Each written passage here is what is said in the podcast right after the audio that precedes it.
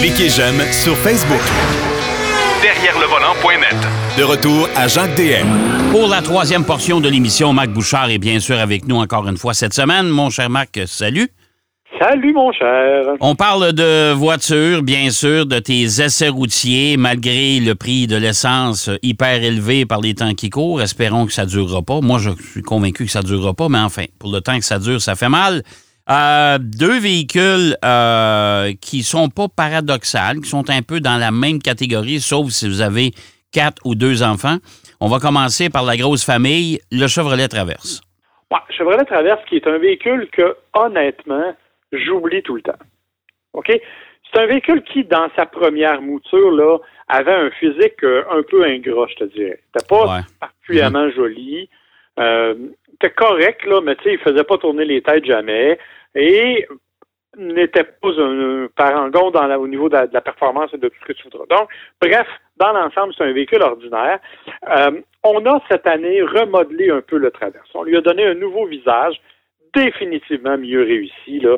On arrive avec des phares plus profilés, avec une calandre qui est mieux dessinée, avec des blocs optiques qui descendent jusqu'en bas, un peu à la, un peu comme le Silverado, si tu veux. Ouais.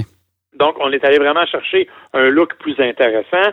Ça permet au Traverse de mieux se distinguer parce que physiquement, il en avait bien besoin. Euh, pour le reste, on n'a pas vraiment changé grand-chose. L'intérieur demeure sensiblement le même. J'ai un petit peu de misère avec le, le, l'infodivertissement au centre de la console centrale. C'est comme tu le sais, c'est chez GM. On mise encore sur OnStar avec GM. On est encore dans l'ancienne technologie avec le Traverse. Donc, on n'est pas nécessairement.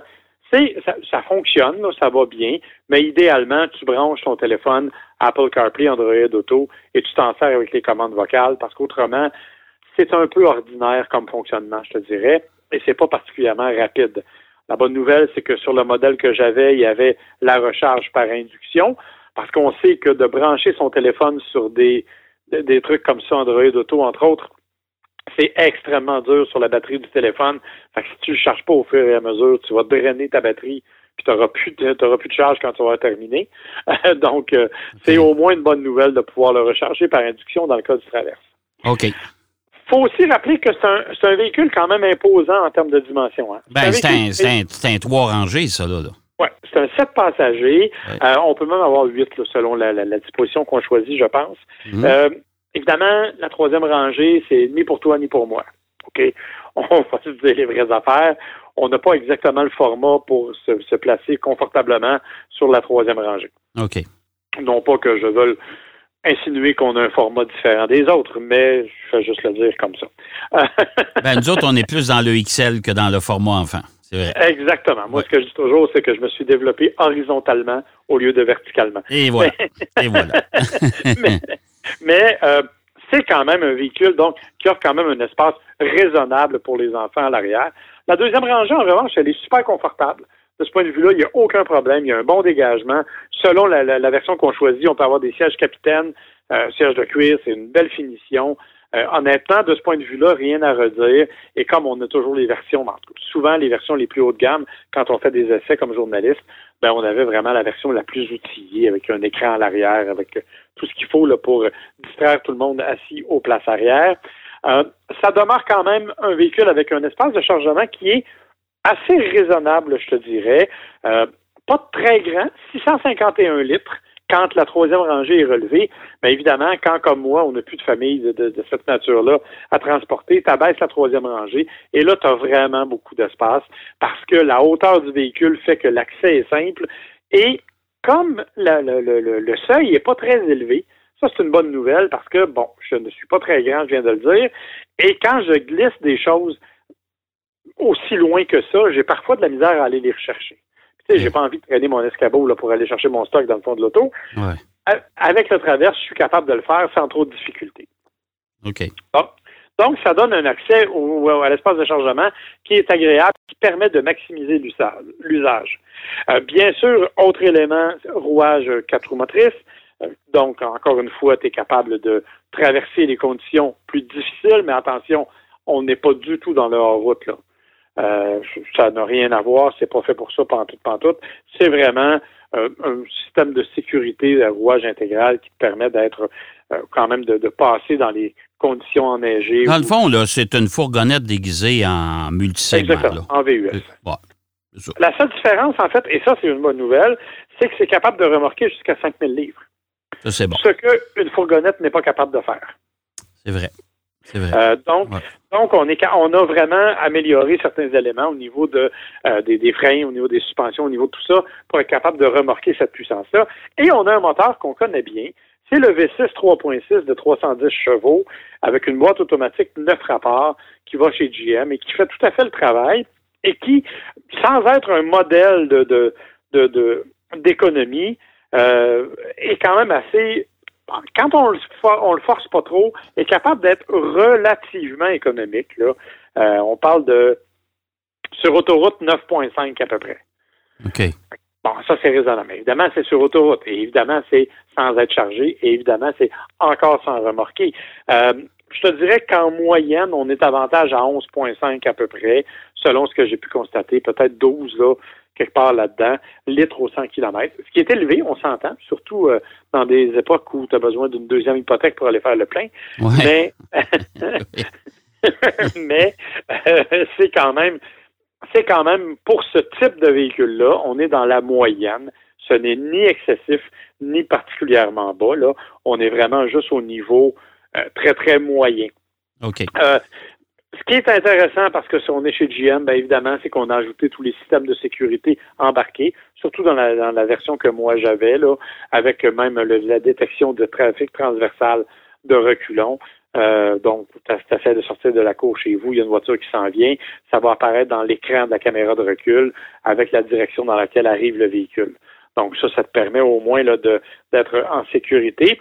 C'est pas le véhicule le plus stimulant à conduire. OK, tu sais ce que c'est. Un, gros VUS qui est fait en fait pour la famille. Donc, ça demeure un véhicule qui est correct, qui est tout à fait raisonnable, qui est pas, euh, comme je dis, qui est pas, qui se passe pas avec ça que tu vas avoir le, le, grand sourire tout le long quand tu vas conduire. Par contre, c'est pas désagréable, ça va bien. Mon seul gros bémol, en fait, ça a été vraiment au niveau des reprises. Parce que quand tu es sur autoroute, tu t'en vas, tu atteins ta vitesse de croisière, ça va, c'est correct, c'est relativement doux en conduite, assez silencieux.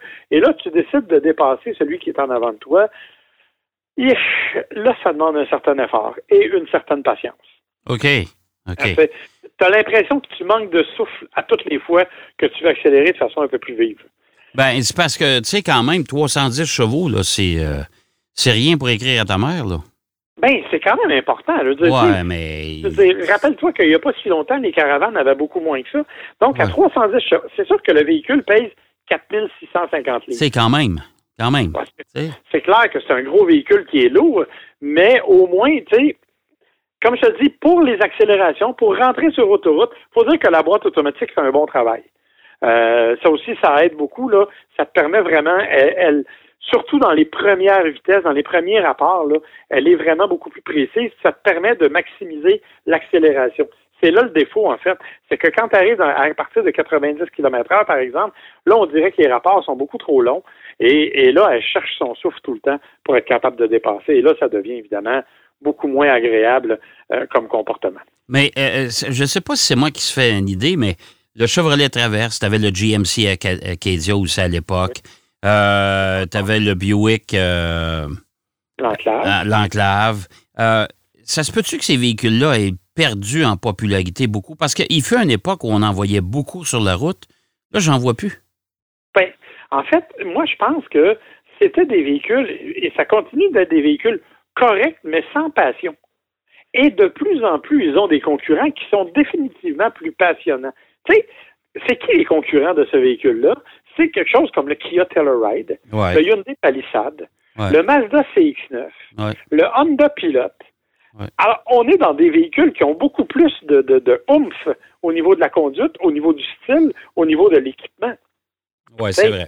Moi, le Kia Telluride, là, puis le Hyundai Palisade, là, c'est deux véhicules que je m'achèterais sans problème. Parce que j'ai aimé la conduite, j'ai aimé la façon dont ils se comportent, j'ai aimé le petit côté qu'on n'a pas complètement perdu de vue le plaisir de la direction avec ces véhicules-là. Alors que le Traverse fait bien le travail. Ça me fait penser au Subaru Ascent. Euh, je pense qu'on en a parlé. Oui, oui, on en a, on en a parlé, ouais. C'est un, un, véhicule, c'est un bon véhicule, mais ce ne sont pas des véhicules qui te donnent euh, vraiment, c'est vraiment là, moi je dire, c'est la nouvelle minivan. Oh, c'est efficace, mais beige. c'est ça. On disait il y a des années, là, la minivan, c'est ça que ça te prend quand tu as une famille. Puis, toutes les toutes les, les, les, les, pères de famille pleuraient quand ils devaient aller s'acheter une minivan parce qu'ils disaient j'ai pas le goût de conduire ça. Mais je suis obligé, tu sais. Ouais, euh, Moi, je me rappelle dans un film euh, Horloge biologique à l'époque où on, on vantait la, la minivan en disant oui, mais c'est la version sport, il y a le volant de cuir, tu sais. ouais, ouais, ouais, ouais, c'est à peu près ça. Euh, donc, on, est à peu près dans ce monde-là. Donc, c'est un véhicule qui est loin d'être négligeable. C'est un véhicule qui va bien, qui est, bon, la fiabilité est correcte. Il n'y a pas de, il n'y aura pas de médaille d'or là-dessus, mais c'est pas non plus le, le, cancre de la classe. Là. Mais euh, dans l'ensemble, c'est un véhicule qui est correct, mais qui n'a pas une personnalité assez éclatante pour vraiment percer le marché. Et je pense que d'autres sont arrivés avec vraiment une concurrence qui est plus, disons, plus vive, plus efficace, et ça fait que ces véhicules-là, bon, les se vendent définitivement moins maintenant sur le marché. Et pour euh, demeurer dans la même philosophie de correct mais sans plus, euh, on va s'en aller du côté japonais avec le Subaru Forester. Oui, mais là, il y a une différence importante, c'est la clientèle. Oui, ça, c'est pas pareil du tout. Puis le rouage intégral aussi est pas mal plus efficace avec le Forester, on s'entend. Oui, oui, mais au-delà de ça, quiconque a déjà conduit une Subaru, on dirait qu'il veut plus lâcher Subaru. C'est une des compagnies qui a le plus haut niveau de loyauté de la part de ses clients. Mais pourquoi? Parce que, je ne sais pas. ben, c'est parce qu'ils n'ont pas essayé d'autres choses. Ben, c'est pas vrai. Je veux dire, ben... j'en ai eu une Subaru, moi, pendant trois ans. Ouais, ouais. Pour ma femme, c'est encore à ce jour, puis Dieu sait qu'elle essaie des autos avec moi, là. C'est encore à ce jour une des autos dans laquelle elle se sentait le mieux et elle se sentait le plus en sécurité pendant l'hiver. Ouais, OK. Le rouage intégral, tu l'as dit, il est de très grande qualité du côté de chez Subaru. Ouais, Pas les seuls, là. On s'entend, là. Il y en a d'autres. Mais celui de Subaru, il est très efficace, il faut bien le dire. Et ce sont des voitures qui ont un petit côté, euh, écoute, on disait un peu à la blague, là, c'est que quand tu restes sur le plateau Mont-Royal, mais que tu as envie de te lancer à l'assaut du ski une fois de temps en temps, ben, tu t'achètes une Subaru et tu te donnes l'impression d'être un aventurier. Ben, moi, j'ai toujours trouvé. Tiens, une Subaru, c'est une voiture de prof. Hein? Oui. en fait, c'est ça. C'est une voiture d'intellectuel qui aime le plein air. C'est ça, exact. Et, Subaru vend bien cette notion-là. Tu sais, toutes les Subaru arrivent avec des rails de toit. Je veux dire, moi, je vais être franc, là. J'ai dû me servir de rails de toit trois fois dans ma vie. Là? Je me sers jamais oh, de ça. Mais qui s'en sert? Ceux qui vont faire du vélo, ceux qui vont faire du kayak, ceux qui vont faire. Et Subaru insiste beaucoup sur ce genre de clientèle-là. Quand on arrive avec le Forester, moi, j'ai essayé la version premier, ok, qui est une version un peu haut de gamme du, du, Forester. Pas nécessairement la, la, la, la, dernière nouveauté, parce que la dernière nouveauté, c'est la version euh, Wilderness. Mais bon, moi, j'ai essayé la première. Il y a des versions Touring, il y a des versions bon, euh, Limited, il y en a plein d'autres. Mais c'est des véhicules qui sont dotés d'un rouage intégral intéressant, d'un mode qu'on appelle le X-Mode, qui vient maximiser encore l'intervention du rouage intégral, donc qui améliore la réponse, qui améliore la réponse quand tu es dans des conditions plus exigeantes, qui va te servir aussi de, de qui va te permettre, par exemple, d'avoir une aide en descente et une aide en montée euh, quand tu es dans des conditions plus difficiles. Bref, on a vraiment misé encore une fois sur l'espèce de côté aventurier pour les gens qui veulent partir dans des conditions plus exigeantes. Oui, c'est vrai. Écoute, euh, puis c'est indéniable. Ça. Chez Subaru, ça a toujours été sa, la signature, si tu veux, du constructeur depuis ses tout débuts. Là. Surtout, surtout quand ils sont arrivés en Amérique du Nord. Écoute, euh, c'était ça. Là. Puis, puis tu sais, je veux dire, ça a été une compagnie qui s'est fait connaître en rallye. Euh, tu sais, donc, ils ont vraiment misé là-dessus. D'un autre côté, quand on regarde ces véhicules-là, entre toi et moi, même si on a un petit peu amélioré le look du véhicule, on s'entend pour dire qu'on n'est pas dans la grande excitation quand on regarde le design de Subaru. Non. même si on a aussi considérablement amélioré l'intérieur et l'habitacle, on est encore une fois dans quelque chose d'assez conservateur. Les matériaux sont de meilleure qualité, mais je te donne l'exemple du système multimédia. Euh, ben, euh, dans, dans la nouvelle Outback, on arrive avec un grand écran de 11 pouces et demi, puis dans la Subaru Forester, on a encore le petit écran avec des gros icônes. Ça fait le travail, mais c'est un système qui date de plusieurs années puis qui n'a pas vraiment évolué. Euh, dans toute la gamme du Forester, tu as un seul moteur, c'est le, fameux moteur à plat, le Boxster. Là. 4 cylindres 2.5 litres de 182 chevaux, 176 livres-pieds, qui est jumelé à une très détestable CVT. Ah. Ça, je suis obligé de le dire.